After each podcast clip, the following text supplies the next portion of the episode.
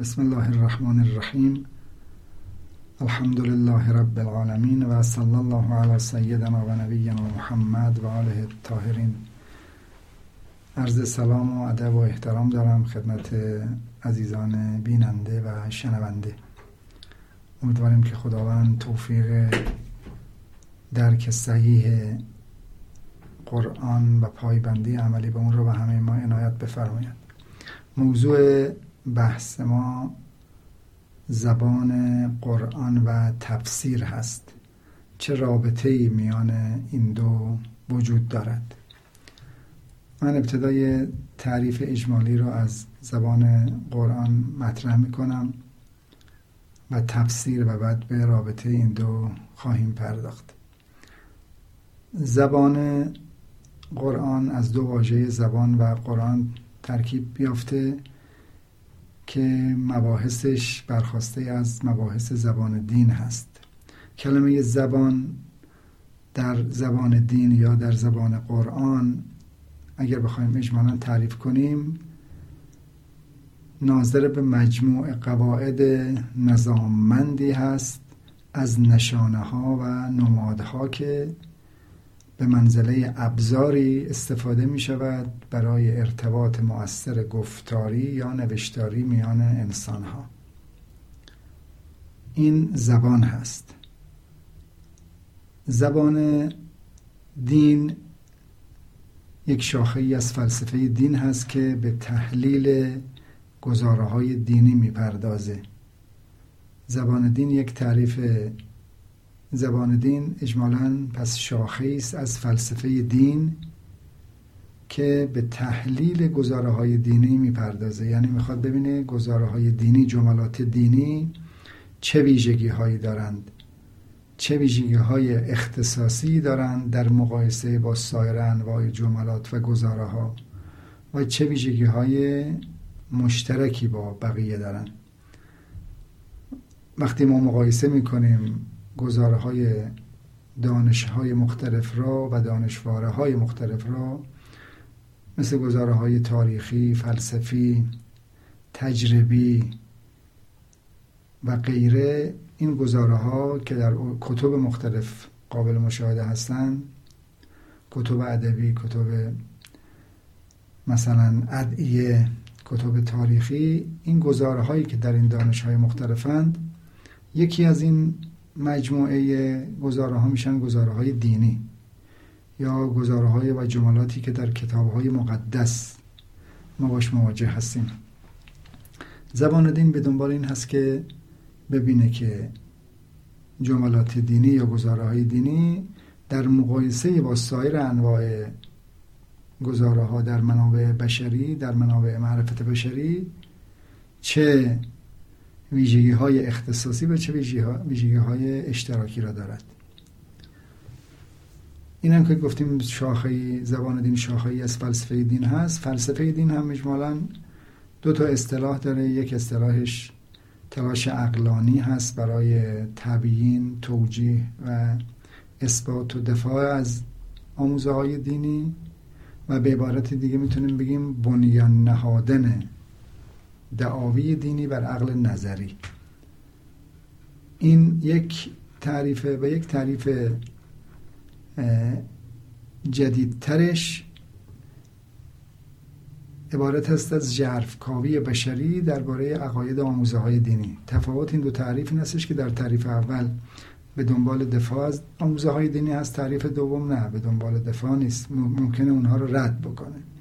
این تعریف دوم از تعاریفی است که در قرن بیستم مطرح شده بیشتر. پس فلسفه دین خودش یک دانش نوپایی هست که برخواسته از غرب هست و دو تا تعریف میشه براش ارائه داد. یک تعریف قدیمی تر و یک تعریف جدیدتر. تعریف جدیدترش که جرف کاوی بشری هست درباره عقاید آموزهای دینی. این ضرورتا به دنبال اثبات یا دفاع نیست. ممکنه رد هم بکنه. به همین خاطر ما فلاسفه دین ضد خدا هم داریم و منکر خدا. فلسفه دین شاخهای مختلفی داره. یکی از شاخه‌های زبان دین هست که ما زبان دین رو تعریف کردیم.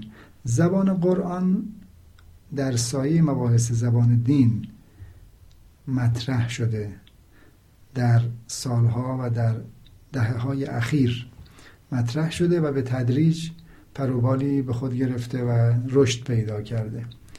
زبان قرآنی که امروز مطرح میشه یک شاخه ای است از علوم قرآنی که با توجه به مباحث زبانشناسی معاصر و با یک نگاه تحلیلی به ساختار قرآن و به محتوای قرآن و انواع گزاره های اون با توجه به اینها به دنبال این هست که صفات عام و خاص گزاره های قرآنی رو کشف کنه. یعنی بگه کتاب ما قرآن این کتاب آسمانی در مقایسه با سایر کتاب ها مثل کتب فلسفی، تاریخی، علمی و غیره چه در علوم انسانی چه در علوم طبیعی چه ویژگی های اختصاصی داره این کتاب و گزاره های این کتاب و چه ویژگی های مشترکی است که در همه این کتاب ها یکسان وجود دارد. وقتی که اومدن تحلیل کردن گزاره های دینی رو در مقایسه با سایر انواع گزاره ها در مباحث زبان دین روی های مختلفی مطرح شده که این روی کرده ها بعد به تدریج وارد عرصه زبان قرآن هم شده. در زبان دین اومدن بحث کردن گفتن زبان دین یک ویژگی های اختصاصی داره که متفاوت از سایر گزاره هاست اون ویژگی اختصاصی چیه؟ چندین روی کرد مطرح شده. برخی گفتن زبان دین زبان نمادینه برخی گفتن استورهیه برخی گفتن زبان ابرازگراست احساسگراست زبان تمثیلیه. زبان ولایت زبان هدایت عرف عام عرف خاص تعلیفی اینها روی کرده های مختلفی است که در بحث زبان دین مطرح شده. و متناظر با اینها در باب زبان قرآن هم این روی کرده مطرح شده و امروز میگن زبان قرآن چه چیه زبانش؟ های زبانی زبان نمادین زبان نم مثلا هدایت زبان تعلیفی چی هست؟ اون روی کرده معروفتر همون زبان تعلیفی هست. یعنی زبانیه که از روش های مختلف بهره گرفته. به حال زبان قرآن یک وصفی است برای این نگرش عامی که شامل انواع گزاره های کتب مقدس می شود در بحث زبان دین و به تبع در زبان قرآن چند تا پرسش اصلی مطرحه که بهش پرداخته میشه. یک پرسش اینه که آیا زبان دین و زبان قرآن به طور خاص آیا معنادار هست یا نه؟ دوم اینکه آیا زبان قرآن واقع نماست؟ یعنی واقعیت را نشون میده یا غیر واقع نماست؟ کارکردهای های واحدی دارن زبان دین یا کارکردهای متعددی دارن. آیا زبان دین یا زبان قرآن نمادین هست؟ زبان زبان اسطوره‌ای هست؟ چه ویژگی هایی دارد پس مهمترین پرسش هایی که در بحث زبان قرآن به طبع مباحث زبان دین مطرح شده برمیگرده به این که آیا در میان این ویژگی های مختلف مختلفی که بیان کردیم اون وصف عامی که همه اینها رو می‌تونه پوشش بده در مقایسه با سایر انواع گزاره ها چیست؟ ما در جای خودش بحث کردیم در دو کتاب یکی در کتاب زبان دین و قرآن و یکی هم در کتاب زبان قرآن با نگاهی به چالش های کلامی تفسیر. این مباحث مطرح کردیم که بیشتر مباحث زبان قرآن در کتاب دوم هست. در اونجا به تفصیل بحث کردیم که زبان قرآن چهار معلفه دارد. یکی این که واقع نما هست و دوم این که تعلیفی هست و سوم این که شبکه‌ای معنادار واقع نما تعلیفی و شبکه است. هر یک از اینها هم خوب روی کرده های رقیبی را داره. برخی مدعی هم که زبان دین بی معناست. و یه دلایلی هم براش بیان می‌کنن. در بخش واقع نما هم برخی روی کرده ها میگن زبان قرآن غیر واقع نماست. یا غیر شناختاری هست یا غیر معرفت بخش اصطلاحات مختلفیه که ناظر به معنای واحدی هست. این معلفه سومش هم اینه که زبان قرآن زبان تعلیفیه زبان تعلیفی در برابر زبان تک معلفه است. برخی روی کرده میگن زبان قرآن تک معلفه و ما گفتیم بله ما حامی زبان تعلیفی هستیم و یک قید شبکه‌ای هم بهش اضافه کردیم. یعنی هم تعلیفی است و هم شبکه‌ای است. یک پیوند شبکه‌ای میان اجزای قرآن در مباحث زبانیش وجود داره. خب این در جای خودش به تفصیل بحث شده که خیلی نمی‌خوایم اینجا بهش بپردازیم. پس زبان قرآن چهار تا معلفه داره. معنادار واقع نماست تعلیفیه و شبکه‌ای. یعنی نظریه غیر معناداری رو ما رد می‌کنیم. اون کسی که بگه واقع نما نیست اونم رد میشه.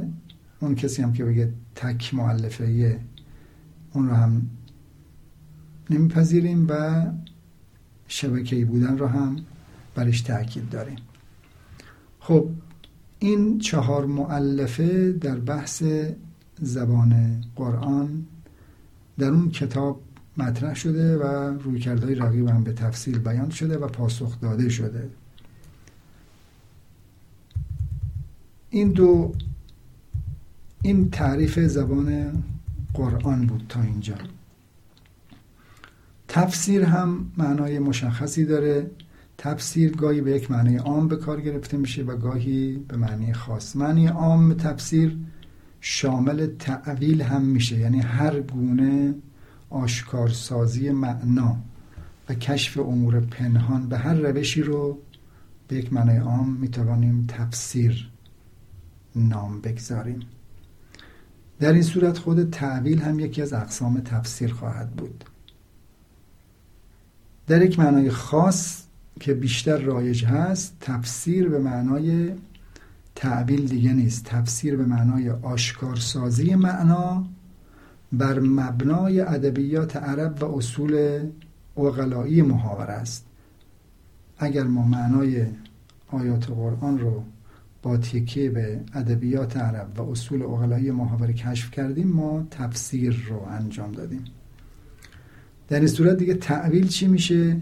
تعویل یعنی یک معنا یا یک حقیقتی که یک کلامی به اون برمیگرده. در حقیقت مراد اصلی یا ضمنی اون کلام هست. اون چیزی که این کلام بهش اشاره داره و خلاف ظاهر کلام هست و با تکیه به ادبیات عرب و اصول محاوره اصول اقلای محاوره هم اون معنا کشف نمیشه و اون میگن تعویل. بنابراین تعویل در این صورت متفاوت است از تفسیر. ما اینجا بحثمون در مورد تفسیر هست. یعنی آشکارسازی معنای آیات قرآن با تکیه به ادبیات عرب و اصول اقلایی محاوره. چه رابطه ای میانه تفسیر و زبان قرآن وجود دارد.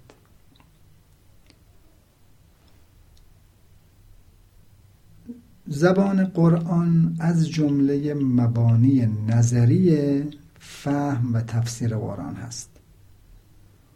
یعنی اگر ما بخوایم قرآن رو تفسیر بکنیم یکی از جایی که باید مبنای خودمون رو روشن کنیم و بر اساس اون بریم جلو زبان قرآن هست. اگر من معتقد باشم زبان قرآن نمادین هست یا سمبولیک هست یه جوری باید تفسیر کنم آیات رو.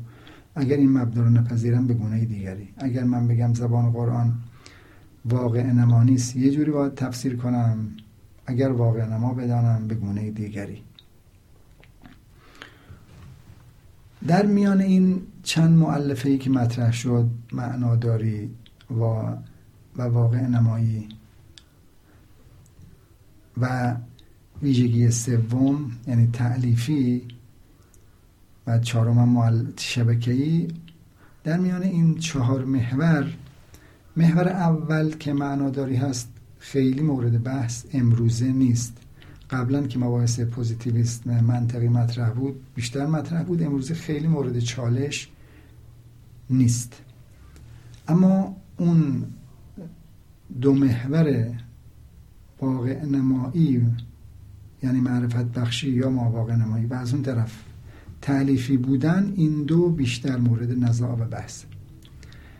اگه از ما بپرسید مباحث زبان قرآن چه نقشی در تفسیر ایفا می کند پاسخ ما این استش که دو نقش ایفا می کند یک نقش سلبی دارد و یک نقش ایجابی. یعنی ما وقتی وارد بحث زبان قرآن میشیم اثری که از این مباحث برای تفسیر می‌گیریم یک بخش آثار سلبی هست یک بخش آثار ایجابی. آثار سلبی منظورم ناظر به شبهاتیه که از ناحیه مباحث زبان قرآن و زبان دین متوجه قرآن شده و امروزه کسانی که متأثر از اون بحث هستن در تفسیر قرآن اون روی کردها رو دارن در تفسیر خودشون اعمال می‌کنن به کار می‌برند این بخش سلبی هست در این صورت مباحث زبان قرآن بیشتر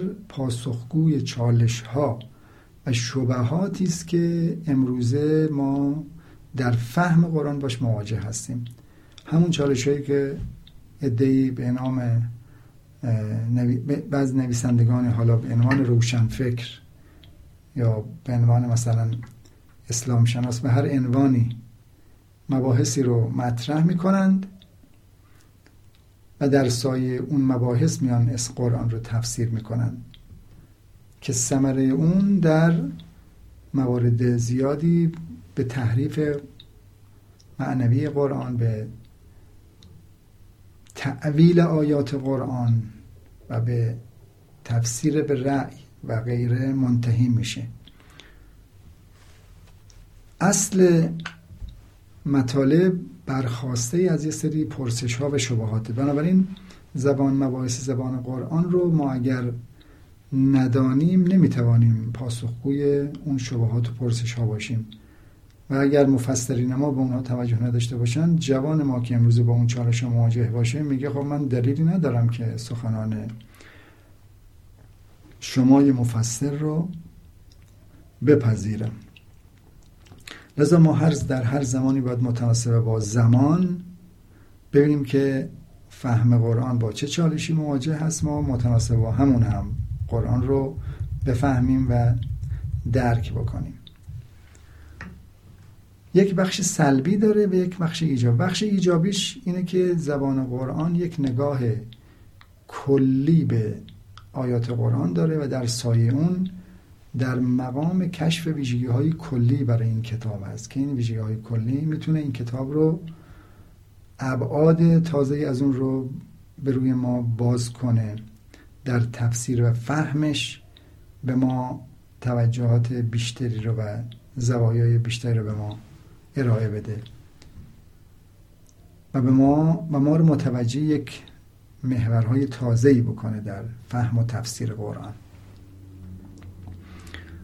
اون چیزی که سبب شد مباحث زبان قرآن در کشور ما توسط نویسندگان مطرح بشه و در مباحث علوم قرآن بشه بپردازن بیشتر اون قسمت سلبی بوده و ناظر به اون چالش هایی بوده که مطرح شده.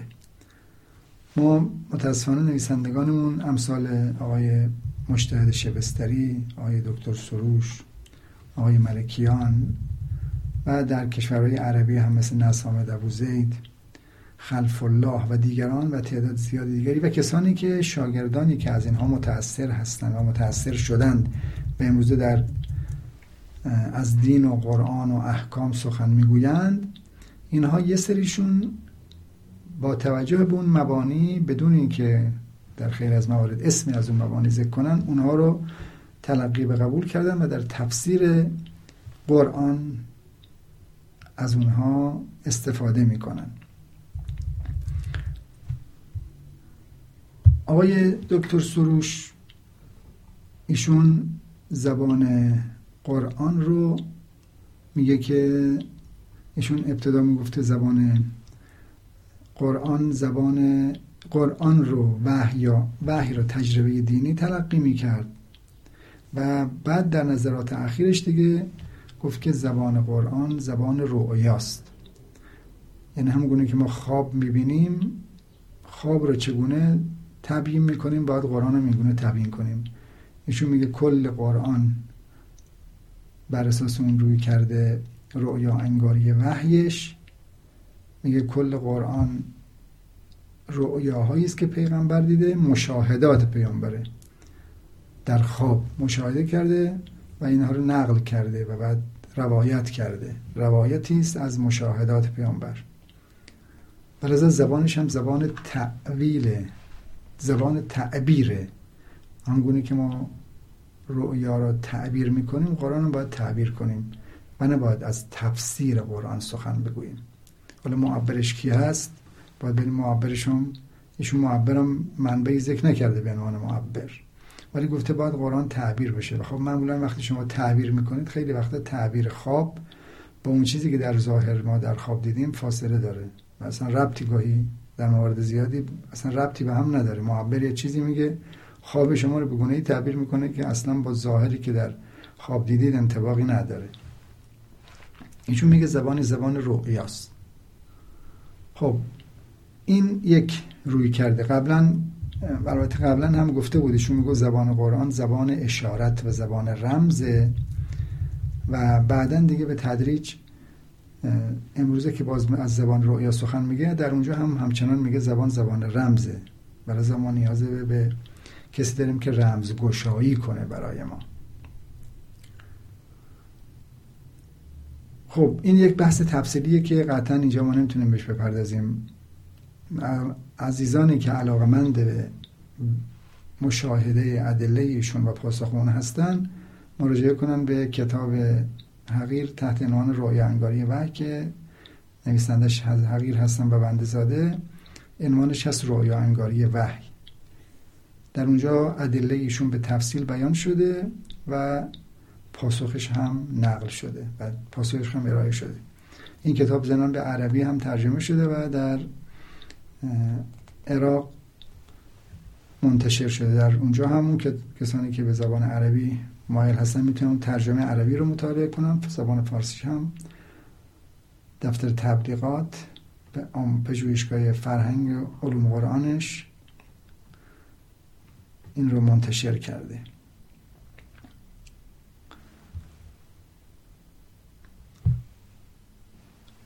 کسای دیگری امثال آقای مشتهد شبستری ایشون هم زبان قرآن رو میگه زبان رمز هست. ایشون هم میگه زبان قرآن زبان نمادین هست و ما باید بریم نمادش رو ببینیم این اشاره به چی داره و بر اساس نمادی که در و سمبولی که وجود داره قرآن رو تفسیر کنیم. به طور کلی دیدگاه آقای مجتهد شبستری هم مشابه دیدگاه آقای سروش هست در این جهت. ایشون میگه دین شناسی جدید عبارت است از شناخت دستگاه ها و نمادهای رمزی دین. و بعد میگه به حال ما باید رمزگشایی کنیم و بر اساس رمزگشایی که ایشون می‌کنه نتیجهش این میشه که نمی‌تونیم حتی بگیم قرآن کتاب خداست. و بعد هم تفسیری که ایشون ارائه میده کتابی رو که ارائه میده دیگه این کتاب کتاب الهی نیست بلکه میگه این کتاب هم ساخته پیامبر هست. یعنی از زبان نمادین شروع می‌کنه نهایتا منتهی میشه به اینکه این کتاب میشه کتاب پیامبر. یعنی زبانش زبان ویژه‌ای هست و ما نمی‌توانیم اینها رو بفهمیم مگر اینکه بگیم مثلا زبانش زبان پیامبره. آقای دکتر سروش هم از تحلیل وحی کارش رو شروع کرد ولی نهایتا رسید به این که این کتاب کتابیه که توسط پیامبر ساخته شده و ایجاد شده. یعنی از نگرش زبان نمادینش از نگرشی که نسبت به زبان وحی داشت رسید امروزه به این که به طور کلی منکره اون چیزی هستش که ما امروزه بهش اعتقاد داریم میگیم این خداوند این رو نازل کرده. نه ایشون میگه خوابهایی که پیامبر دیده و بعدا روایت کرده نگارش کرده و هم روایت پیامبره و هم روایت مشاهدات پیامبره. و این گونه نیستش که خداوند به اون اطلبی رو مثلا القا کرده باشه یا بیان کرده باشه. کسانی هم که از اینها پیروی کردن همین دیدگاه رو دارن. مثلا شما کتاب مقصود فراست خواه رو هم که مطالعه بکنید تحت عنوان زبان قرآن ایشون هم باز در بحث زبان قرآن میگه که یک زبان رازآلوده داره و سرشار از رمزها هست. خب این یک دیدگاه هست که دیدگاهی که زبان دین رو غیر واقع نما میدانه. ما در گذشته هم کسانی داشتیم که همین روی کرد رو داشتن و بر اساس هم تفسیر می‌کردن مثل فرقه باطنیه یا اسماعیلیه همین روی کرد رو داشتن. این فرقه هم بر اساس همین روی کرده که دارن میگن کلا زبان قرآن زبان رمز زبان اشاره است و بعدم میگن که این آیه و یضع عنهم اسرهم و الاغلال التي کانت علیهم در سوره اعراف آیه 157 که میگه من از شما زنجیر رو برداشتم. ایشون اشاره میگن که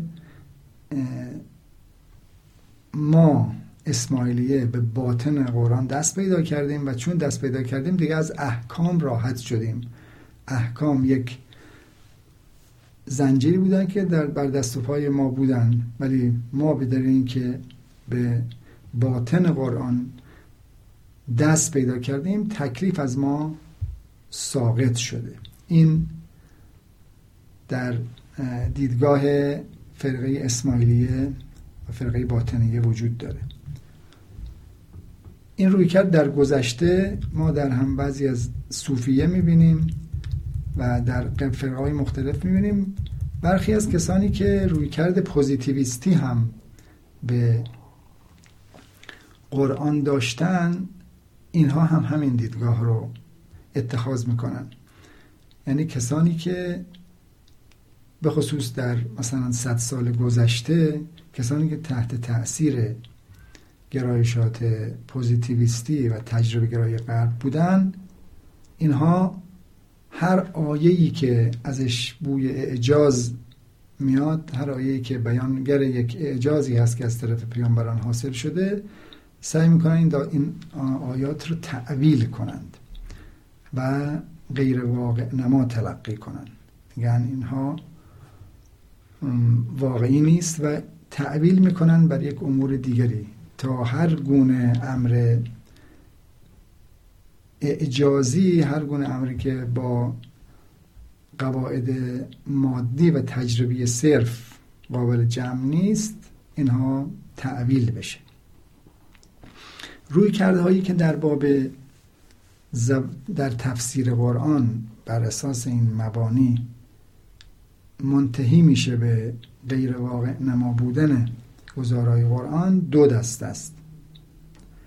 یک دسته روی کرده هایی که کل قرآن رو عینه که غیر واقع نما بهش می‌زنن با مبنای خودشون مثل آقای مثل آقای دکتر سروش مثل آقای شبستری مثل آقای ملکیان و امثال اینها به یک دم هستن که نه از آغاز بخش خاصی رو بیشتر روش متمرکزن. مثلا یه عده از عرب ها یا بعضی از این متفکرین متأثر از اونها در کشور اسلامی داستانهای قرآن رو غیر واقع نما تلقی می‌کنن. اینها رو تخیلی ذکر می‌کنن. مثل مثلا دکتر خلف الله میاد داستان قرآن رو میگه سه دسته هستن تاریخی هستن و تمثیلی و اسطوره‌ای. داستان های تاریخیش میگه ناظر به شخصیت های تاریخی انبیا هست و بعد میگه این که ناظر به انبیاست اینها واقع نما نیستن اینها حقایق تاریخی رو نمی‌خوان به ما بیان بکنن. بلکه می‌خوان یک تصویر ادبی از داستان برای ما درست کنن که ممکنه اصلا با واقعیت منطبق نباشه. و دسته دوم و سوم هم داستانهای تخیلی و فرضی هستند و اینها هم باز ناظر به امور واقعی نیستند مثل مثلا داستان حضرت ابراهیم و پرندگان مرده که پرندگان رو قرآن داستانشون رو نقل می‌کنه که حضرت برای در سوره بقره هست تبیین می‌کنه. این رو یک داستان تخیلی و فرضی ذکر می‌کنن که میگن مطابق با واقع نیست. اینجوری نبوده که واقعا مثلا حضرت ابراهیم بیاد پرنده هایی رو سر ببره و بعد اشاره کنه و اینها رو مثلا جمع بشن. یا داستان نزول ماده آسمانی در سوره ماعده اینها رو میان ایشون میاد نف می‌کنه واقع نما بودنش رو. بنابراین به طور کلی یا داستان مثلا قربانی حابیل و قابیل رو ایشون باز به همین نگاه بهش نگاه می‌کنن. به عبارت دیگه داستانهای قرآن رو نگاه غیر واقع نما دارن. این یک دسته از روی کرده است. پس روی کرده های غیر معرفت بخش یا با نگاه نمادین و یا صرف از نگاه نمادین به طور کلی همه را. و عدهای با به نام زبان نماد و سمبولیک و عدهای هم نه بدون اینکه ذکری از نماد بکنن به طور کلی میگن زبان قرآن زبان غیر واقع نماست. ما در جای خودش این بحث رو به تفصیل مطرح کردیم. ادله که اینها برای غیر واقع نمایی بیان کردن رو به تفصیل بیان کردیم. در کتاب در این دو کتابی که عرض شد و پاسخ دادیم. اجمال مطلب این که چنین روی کردی مبتنی هست بر یک مبانی غلط غربی در بحث زبان دین که اون مبانی دیدگاه امثال ویتکنشتاین هست که قابل پذیرش نیست و مردود به نظر ما در جای خودش هم در دو کتاب بحث کردیم و اساسا این روی کرد با هدایتگری قرآن سازگاری نداره. ما چه زبانش رو زبان رمزی به گونه بیان بکنیم که خلاف ظاهر باشه و, و در توان ما نباشه و بخوایم هر چیزی رو بتوانیم بر قرآن تحمیل بکنیم و در هر موردی بخوایم حالا یا بگیم باید ما تعویل بکنیم یا بگیم باید قرآن رو تعبیر بکنیم به قول دکتر سروش و یا به قول باطنگراها رمزش رو کشف بکنیم. همه اینها مطالبیه که منجر میشه به تعطیلی احکام اسلام اولا چنین کتابی با اون اهدافی که قرآن داره به هیچ وجه سازگاری نداره. این کتاب کتاب هدایته چطور انسان یک چنین کتابی می‌تونه هدایتگر انسان باشه؟ یک کتابی که همش رمزه من یک کتاب سراسر رمز من به دست شما مثل یه متنی که مثلا به زبان چینی نوشته شده دست یه انسان فارسی زبان بدید. چی از اون می‌فهمه؟ چطور می‌تونه این کتاب هدایتگر اون باشه. او رو راه سعادت را به اون نشون بده. اساسا چنین روی کردی با اونچه که از قرآن قابل فهم هست قابل پذیرش نیست و اصلا نمی‌تونه چنین کتابی مرجع باشه. ما در روایات داریم که این کتاب شما وقتی که قرآن امام علی در داریم که در روایات ائمه داریم که وقتی شما فتن به شما رو روی میاره فهزل تبست علیکم الفتن که اللیل المظلم فعلیکم بالقرآن. در فتنه ها شما برای کشف راه حقیقت به قرآن مراجعه کنید. و این کتاب چطور می‌تونه هدایت بکنه ما رو؟ و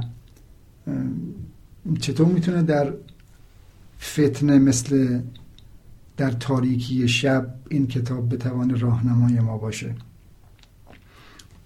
اساسا با مرجعیت قرآن این نوع کرد دیگه سازگاری نداره. امام صادق میفرماید اصلا شما وقتی می‌خواهید روایات را هم بفهمید یکی از ضوابط مهم شما در فهم روایات باید موافقت با قرآن باشه. و موافق کتاب الله فخذوه. و ما خالف کتاب الله ف فدعوه. یعنی اونایش که از اون احادیثی که موافق کتاب خدا هست بپذیرید و اونایی که مخالف کتاب خدا هست کنار بگذارید. خب چطور می‌تونه چنین کتابی راهنمایی با باشه که بتوانیم روایات رو بر اساس اون درست بودنش رو به دست بیاریم؟ اصلا چنین چیزی با روایات متعدد سازگاری نداره با سیره ائمه و پیامبر به هیچ وجه سازگاری نداره و اساسا چنین کتابی نمی‌توانه هدایتگر انسان باشه و بلکه می‌توانه هر چیزی رو میشه هر چیزی رو به اون تحمیل کرد.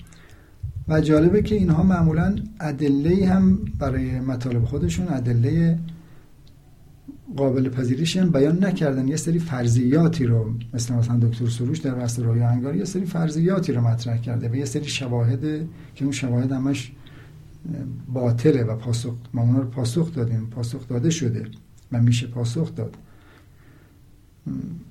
دلایل محکمی هم براشون بیان نشده. اما در هر صورت این روی کرد با هدایتگری قرآن ناسازگاره علاوه بر اینکه اساسا قرآن یک کتابی است که آمده تا ناظر به حقایق عالم مطالبی رو بر ما آشکار کنه.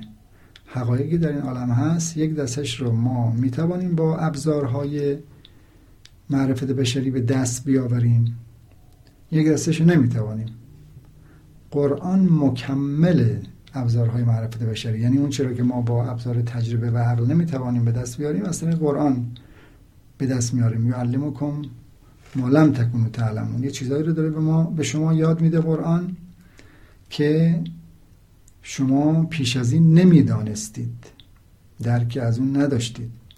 یعنی داره یه حقایقی رو می‌خواد بر ما آشکار کنه و مکمل عقل ما باشه. و همین خاطر یک حجت باطنی حجت ما یه حجت ظاهری داریم حجت باطنی برنامه روایات. عقل ما حجت باطنیه این کتاب هم حجت ظاهریه. حجته یعنی چی؟ یعنی راه رو به من ما یه سری رو از طریق قرآن از طریق عقل راه رو می‌شناسیم. بخشی از راه رو هم از طریق حجت ظاهری می‌شناسیم. این دو مکمل هم هستن که راه سعادت رو به ما نشون بدن. چون ما عقلمون محدودیت هایی داره با تکیه به این ابزار وحی می‌توانیم این راه رو دنبال بکنیم و راه حقیقت رو کشف کنیم. خب اگر این کتاب این ویژگی که اینها میگن داشته باشه این کتاب دیگه به درد هدایت نمی‌خوره نمی‌تونه حجت ظاهری باشه. چیزی رو به من نشون نمیده. من هرچه خودم می‌خوام می‌تونم بهش تحمیل کنم. یک بادباده که که هر شکلی می‌خوام اونو بتونم یک خمیری است بلکه که به هر شکلی که من می‌خوام می‌تونم اونو در بیارم. بنابراین مطالبی که اینها گفتن با این امر با واقع نمایی که قرآن برای هدایت نیاز داره سازگاری نداره. اساسا با فلسفه نزول وحی هم سازگاری نداره. ما در این جهان حقایقی هست که بهش به خصوص حقایق عالم غیب که دسترسی نداریم و این حقایق عالم غیب رو از طریق وحی بهش دست پیدا می‌کنیم. و بعدم از رابطه ای که میان این عالم با اون عالم هست از این طریق پرده برمیداریم ما راه دیگری برای کشف حقیقت نداریم. یا از ققل و تجربه است و یا از این ابزار مکمل.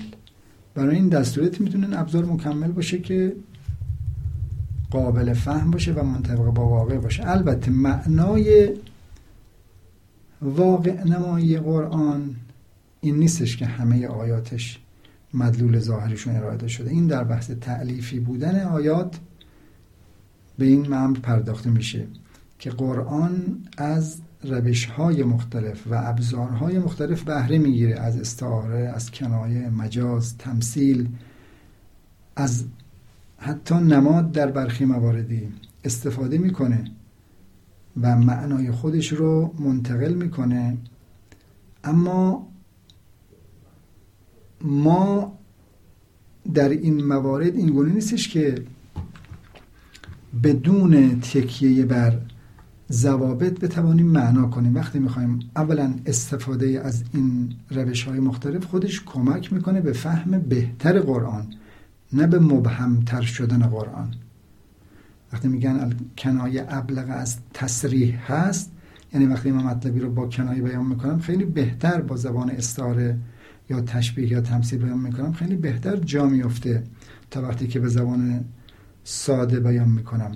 یعنی اون حقیقت را بهتر آشکار می‌کنم. بنابراین نه تنها واقعیت رو بر ما پنهان نمی‌کنه بلکه اون واقعیت رو عمیقتر دقیقتر و بهتر آشکار می‌کنه. اما با تکیه بر قرائن می‌توانم قرآن رو بفهمم. و بله قرآن محکم داره متشابه هم داره. و برای متشابهاتش هم راهکار ذکر شده. ولی خود همین متشابهات ابزار چون که در قرآن هم آمده اینا ابزار امتحان الهیه که قرآن می‌فهمد اون کسانی که در قلوبشون زیغ هست اون کسانی که مشکل دارن انحراف دارن اونها میان تعویل می‌کنن آیات قرآن رو بر اساس خواسته های خودشون. در حالی که تعویل آیات رو باید شما مراجعه کنید به راسخون فعل علم ولی همین شده ابزار امتحان بشریت که این قرآن زوایای غیر آشکاری هم داره ولی ما در فهم زوایای غیر آشکارش بخشی را با ابزارهای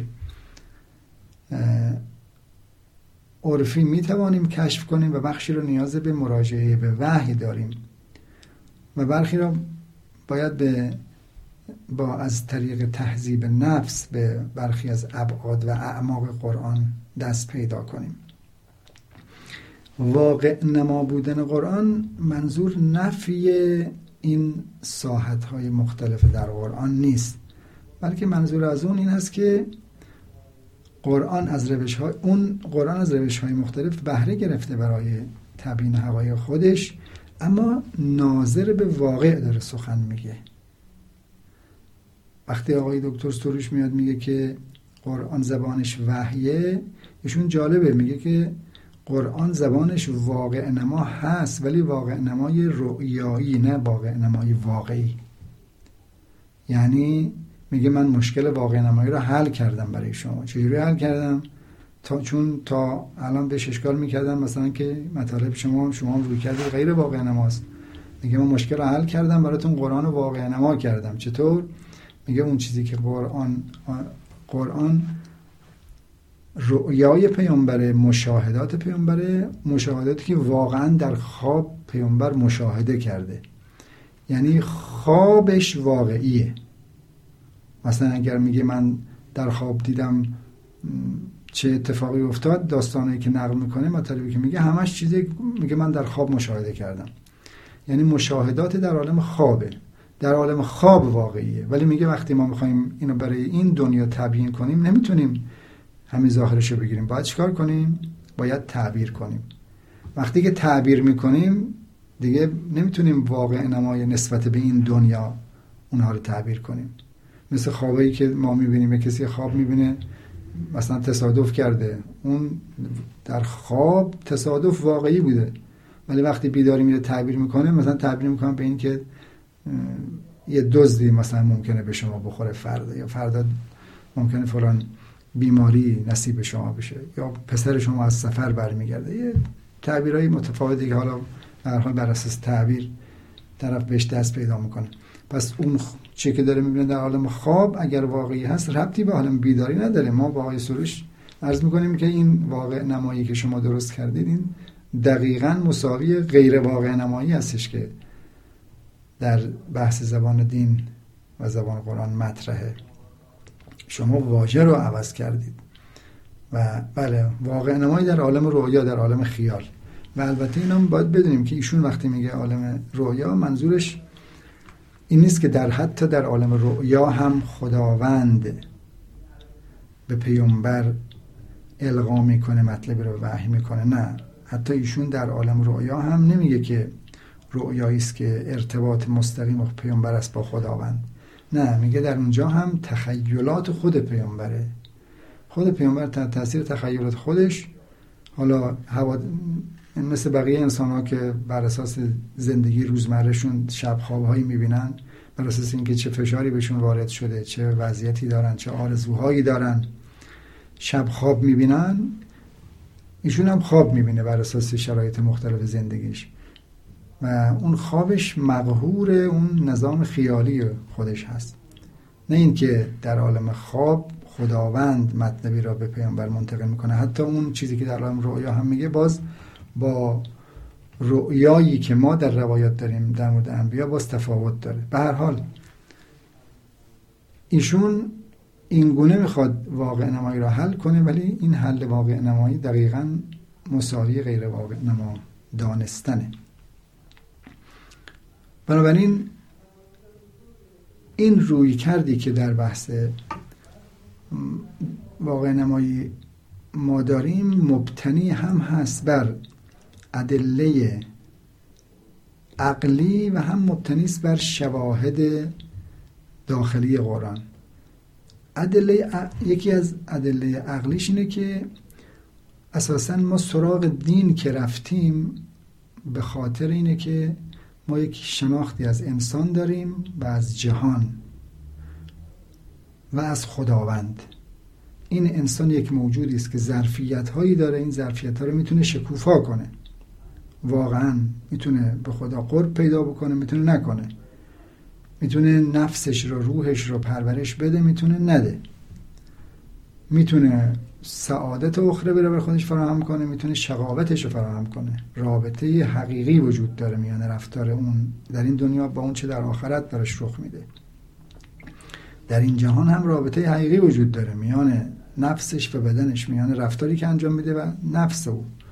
رابطه حقیقی وجود داره میان او و خداوند و موجودات غیبی. دین آمده تا بر اساس اون کمالات حقیقی که انسان می‌تونه پیش دست پیدا بکنه راهکارهای واقعی رو برای رسیدن به اون کمالات نشون بده. یعنی همش واقعیات واقعیاتی در اون عالم واقعیاتی در این جهان واقعیتی که نفس ما داره و واقعیتی که خدا داره. بر اساس اون واقعیت که اون واقعیت رو ما بهش میگیم جهانبینی یا اصول عقاید که ناظر اون میشه خداشناسی راه و راهنما شناسی انسان شناسی راه و راهنما شناسی و فرجام شناسی اینا همش واقعیاتن که خدا چیست انسان خدا کیه انسان چیه چه ویژگی هایی داره آخرت چه حقایقی وجود داره و پیامبر کیه چه ویژگی هایی داره اینا همش واقعیاتن. و بر اساس این ما یک ایدئولوژی رو با یا یک باید و هایی رو دنبالش هستیم که همون احکام یا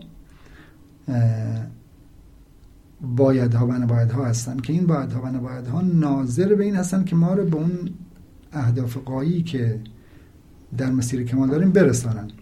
بنابراین همش یک مجموعه واقعیاتی است. یک هست هایی در این عالم هست.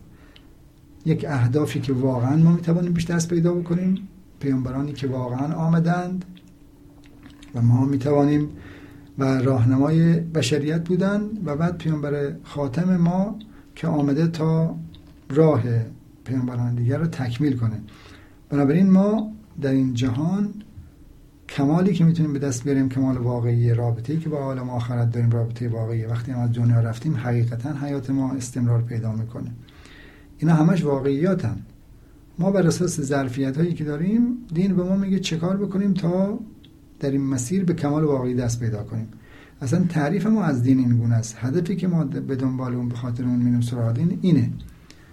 ناظر به کشف یه سری گزاره های واقعی هست. ولی آقای اینها که این گونه بیان می‌کنن آقای سروش آقای شبستری آقای شبستری اصلا میگه که تفاوت کلام جدید با کلام قدیم در اینه که کلام جدیدی که ایشون ازش دفاع می‌کنه.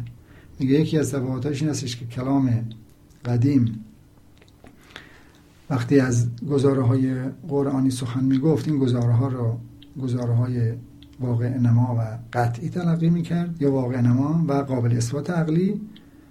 و امروزه در کلام جدید دیگه ما به واقع نمایی کار نداریم. واقع نمایی می‌ذاریم کنار. قابلیت اثبات رو می‌ذاریم کنار. خب این روی کرد روی کردی که کاملا با روی کرده صحیح فاصله داره و نتایج هم همین نتایجیه که خب به تدریج داریم می‌بینیم. یعنی یک نوع اباهیگری یک نوع تعویل آیات تعویل اونم سراسری و فراگیر آیات قرآن نتیجه این روی کرده. پس دلیل ما بر واقع نمایی یکیش انسان شناسیه و راه راهنما شناسیه و رابطه میان ایدئولوژی و جهانبینی هست رابطه میان بایدها و هستها هست و خود قرآن هم دقیقا بر همین اساس ما را هدایت می‌کنه. یعنی توصیف می‌کنه میگه خدا جهان این گونه است. یه این راه سعادت اینه. پس شما این گونه عمل کنید تا به اون هدف واقعی دست پیدا کنید. دقیقا مثل که مثلا من می‌خوام برم به تهران. تهران مثلا سمت شمال من هست. اگر هدف من تهران رفتنه حتما تهران تهران واقعیه. منم یه موجود واقعی هستم. مسیر من در صورتی به تهران متعین میشه که واقعا مسیر مثلا شمال رو انتخاب کنم. اگه مسیر دیگری انتخاب کنم به, تهران نمی‌رسم. یعنی بایدهایی هم که در قرآن هست از باب بایدهای ضرورت بالقیاسه یعنی اگر شما با قیاس به اون هدف نهایی و کمال نهایی که می‌خواید برسید باید این آموزه ها را عمل کنید تا به اونجا برسید. مثل که مثلا ما میگیم دندانمون به گونه ساخته شده که اگر شما اون مواد غذایی مصرف می‌کنید اگر دندان رو مسواک نزنید دندان شما خراب میشه. پس باید مسواک بزنید این باید که باید سلیقه‌ای نیست. بر اساس شناخت دندان و غذا هست. خاصیت غذا این استش که اگر لای دندان لای دندان بمونه خرابش می‌کنه واقعا. دندان هم یه امر واقعیه غذا هم واقعیه خراب شدنش هم واقعیه. اگر هم غذا اونجا موند و خراب شد همش واقعی هیچ کدام تخیلی نیستش. بنابراین مجموع قرآن این گونه است و هم از آیات قرآن قابل برداشته و هم از ادله عقلی. این یک بخشی از مباحث زبان قرآن هستش که ناظر به واقع نمایی زبان قرآن است ویژگی دومش هم بحث تعلیفی بودن هست. تعلیفی بودن به این معناست که در این حال که ما میگیم واقع نما هست اما معلفه های متعددی داره این, این کتاب آسمانی. یعنی از روش های مختلف و از زبان های مختلف بهره برده است. برای اینکه اثر بگذاره. چون زبان رو ابتدا تعریف کردیم. گفتیم برای شما در تعریف زبان گفتیم یک مجموعه نظام قواعد نظاممندی از نشانه های و نمادها که یک ابزاریه برای ارتباط مؤثر گفتاری یا نوشتاری. اگر بخواد ارتباط مؤثر باشه تأثیرش بر اساس اینه که ما از چه ابزار چگونه این ابزار استفاده کنیم. قرآن برای اینکه ابزار مؤثر باشه برای اینکه بتوانه چنین کتاب جاویدی باشه در طول تاریخ برای اینکه بتوانه اینقدر انسانها رو متحول کنه یک کتابی نیست که خیلی ساده نوشته شده باشه. آره کتابیش که درش ابزارهای مختلف برای روش مختلف به کار گرفته شده ولذا زبانی زبان تعلیفیه تک معلفه ای نیست. هم تمثیل داره هم نماد داره هم استعاره داره مجاز داره. همه اینها رو استفاده می‌کنه و در این حال هم واقع نما هست. یعنی اون مطلوب واقعی رو به زبانی بیان می‌کنه که اون واقعیت در شما بهتر جایی بگیره. شما فهم بهتری از اون واقعیت پیدا کنید. نه اینکه از اون واقعیت دور بشید و اصلا اون واقعیت رو نفهمید و پرده ای میان شما و اون واقعیت ایجاد بشه. اخیر نه تنها اینها پرده ایجاد نمی‌کنه و ما رو جدا نمی‌کنه از اون درک واقعی بلکه اون واقعیت رو برای ما شفافتر آشکار می‌کنه و مؤثرتر در نفوس بیان می‌کنه. ولذا زبان قرآن زبان تعلیفی هست. و علاوه بر اون در کتاب حالا ما بحث شبکه‌ای بودن رو هم مطرح کردیم. یعنی زبان قرآن علاوه اینکه تعلیفی هست شبکه‌ای هم هست. خب و در تفسیر هم ما باید به این امر توجه کنیم. منظور از شبکه‌ای بودن پیوندیه که میان اجزای قرآن هم در روش و هم در محتوا وجود داره. قرآن در این حال که واقع نماست و ناظر به واقع سخن میگه ولی یک زبان انگیزشی هم داره یعنی محرک قلوب و عواطف هم هست. چون معمولا کتابهایی که خیلی ساده واقع نما می نویسن مثل یک کتاب علمی نیستش. شما وقتی کتاب می‌خونید انگار مثلا یک کتاب علمی صرف دارید می‌خونید. نه خیر. شما وقتی این کتاب علمی رو می‌خوانید تحول قلبی در شما ایجاد می‌کنه. تحول قلبی بیشتر شما تو کتاب های مثلا شعر می‌تونید پیدا کنید تو کتاب های حماسی می‌تونید پیدا کنید. این در این حال که یک کتاب علمی هست یعنی به عبارت دیگه واقع نما هست حقایقی رو از عالم جهان ماده و غیر ماده بر شما و بر ما آشکار می‌کنه. در این حال ابعاد انگیزشی هم داره. و ما در تفسیر آیات باید به هر دو زل توجه کنیم. و این اثرگذار در مدل تفسیری ما می‌تونه باشه. اگر بر این اساس ما آیاتی را بر اساس این کشف روابط روابط که بس میاریم بر این شبکه پیوند ما در طریق این شبکه پیوند می‌توانیم آیاتی رو به دست بیاریم که موثرتر هستن و اثرگذار هستن بر بقیه در تفسیر. مثل مثلا مرحوم علامه طباطبایی از پیوند بنیادی آیات کلیدی سخن میگن که بعضی از آیات قرآن آیات کلیدی هستن و اینا به دلیل اینکه آیات کلیدی هستن نقششون اونجا ظاهر میشه که در تفسیر سایر آیات از این آیات باید استفاده کنید. یعنی یک شبکه ارتباطی وجود داره. به این یک نوع پیوند بنیادی هست میان آیات. یعنی برخی از آیات نقش بنیادی دارن نسبت به بقیه آیات. از قرآن استفاده میشه که آخرت مقدمه بر دنیاست. مرزا به قول مرحوم علامه طباطبایی شما به دلیل این آخرت گرایی که در قرآن ذکر شده شما در آیاتی که ناظر به امور مادی و لذات مادی هستن نباید به گونه تفسیر کنید که اهم بودن آخرت تحت شعا قرار بگیره. یعنی در این حال که ما داریم از لذات دنیا بهره می‌بریم ولی اون چه که باید برای ما اهم باشه آخرته و ارزش های اخروی و اموری که ما در سطح بالاتر از معرفت نیاز به فهم اون داریم. خب یعنی پیوندی ما میان آیات می‌بینیم. یکیش پیوند بنیادی هست.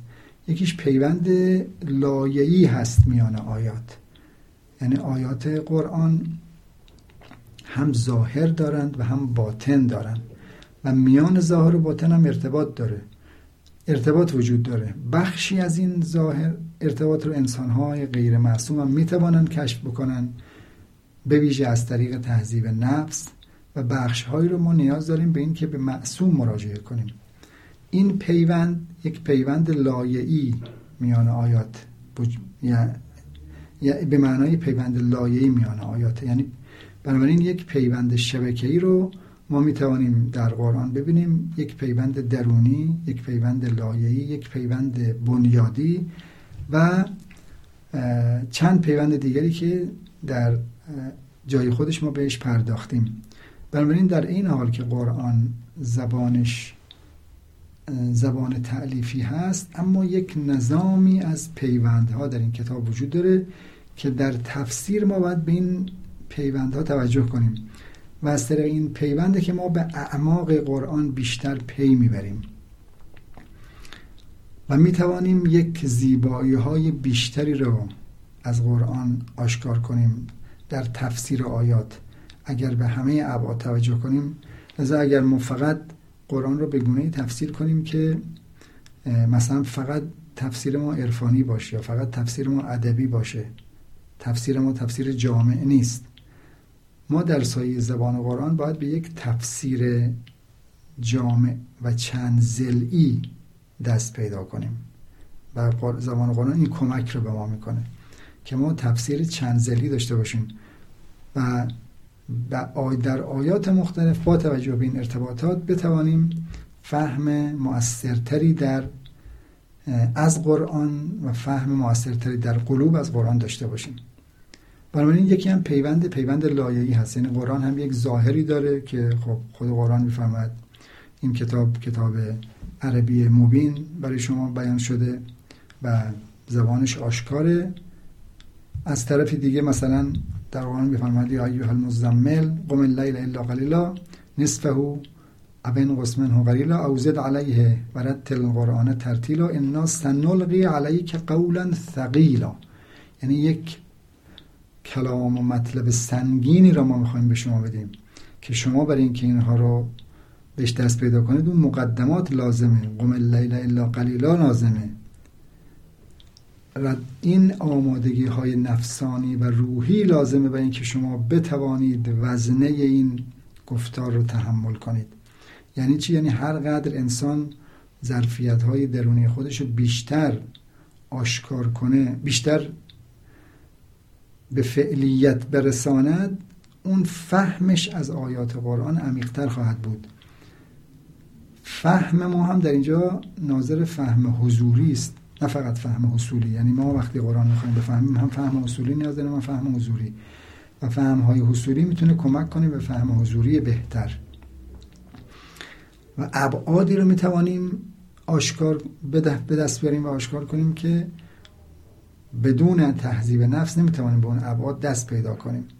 بنابراین این لایه های مختلفی که در قرآن وجود داره و پیوند لایه‌ای میشه ازش یاد کرد یکی از انواع پیوند هاست. پیوند درونی هم اون چیزیه که ما امروزه ازش به نام سیاق یاد می‌کنیم. یک پیوند درونی میانه. آیات قرآن وجود داره و امروزه مورد بحث هم از در علم مناسبات از این بحث می‌کنن. و در اینجا هم ما باز به یک معنا از این پیوند می‌تونیم سخن بگیم که به, به اعتباری می‌توان از قرینه سیاق یاد کرد. قرینه سیاق به این پیوند نزدیکه. بنابراین ما در فهم قرآن وقتی از زبان قرآن استفاده می‌کنیم به طور کلی زبان قرآن در تفسیر دو تا کمک رو می‌توانه به ما بکنه. یک کمکش پاس جنبه سلبی هست. عباره دیگه پاسخگویی به شبهاتی است که امروزه به وفور وارد میدان شده و بر اساس اون احکام قرآن تحریف میشه تعویل می شود احکامی که غیر الهی هست تحمیل می شود بر اسلام و بر قرآن. و یک نوع اباهیگری ترویج می شود یک دین خالی از شریعتی ازش تولید میشه. و خیلی هم ترویج میشه و مشتری هم زیاد داره. و وقتی یه دین شما عرضه بکنید که هیچ تکلیفی نداشته باشه بگه هم آخرت شما تضمینه هیچ تکلیفی هم شریعتی هم ندارید. خب کیه که این رو نپسنده؟ جوان خیلی راحتی رو میپسنده. و امروزه جوانان ما با این گونه تفاسیر از قرآن مواجه هستن. در گذشته هم بوده. اما در این سالهای در این دهه های اخیر ما بیشتر باش مواجه بودیم. و متاسفانه در ایران در سایر کشورها همین به خصوص در کشور یعنی در سایر کشورهای عربی و اسلامی این رواج پیدا کرده این شبهات و این پرسش ها و اساسا اصلا ترجمه کتاب حقیرم به خاطر در بحث رویا انگاری به دلیل همین اولویت بود و این گونه کتاب ها زمینه انتشار در این کشور خیلی زیاد داره. یعنی واقعا اینقدر شبهات امروز گسترش پیدا کرده که همه نیازمندن ببینن پاسخ چی هست؟ پس یک بخش بخش سلبی هست و پاسخگویی به شبهات که ما باید مبانی تفسیر صحیح رو مبانی غلط رو به دست بیاریم عدلش ببینیم چی هست عدلش رو پاسخ بدیم مبنای صحیح رو انتخاب بکنیم و ازش دفاع بکنیم و بر اساس اون هم پاسخگوی شبهات باشیم و مدافع از این کتاب آسمانی باشیم. یک بخش بخش ایجابی هست. که بخش ایجابی ناظر به کشف ازلایی هست از قرآن که در سایه کشف این ازلا می توانیم زوایای بهتر و بیشتری را از قرآن به دست بیاوریم و جاذبه های قرآن را برای بشر امروزی بیشتر آشکار کنیم و کتابی باشه که بیش از گذشته به نیازهای ما پاسخ بده و کتابی برای زندگی تلقی بشه. انشاءالله. خداوند انشاءالله به همه ما توفیق درک صحیح آموزه های قرآن و پایبندی عملی به اونها رو عنایت بفرماید. عزیزانی که مایل به این هستن که این مباحث بیشتر به دست بیارن من چند کتابی رو که ابتدای بحثم بهش اشاره کردم می توانید به این سه کتابی که اشاره شد از حقیر مراجعه کنید. السلام علیکم و رحمت الله و برکاته.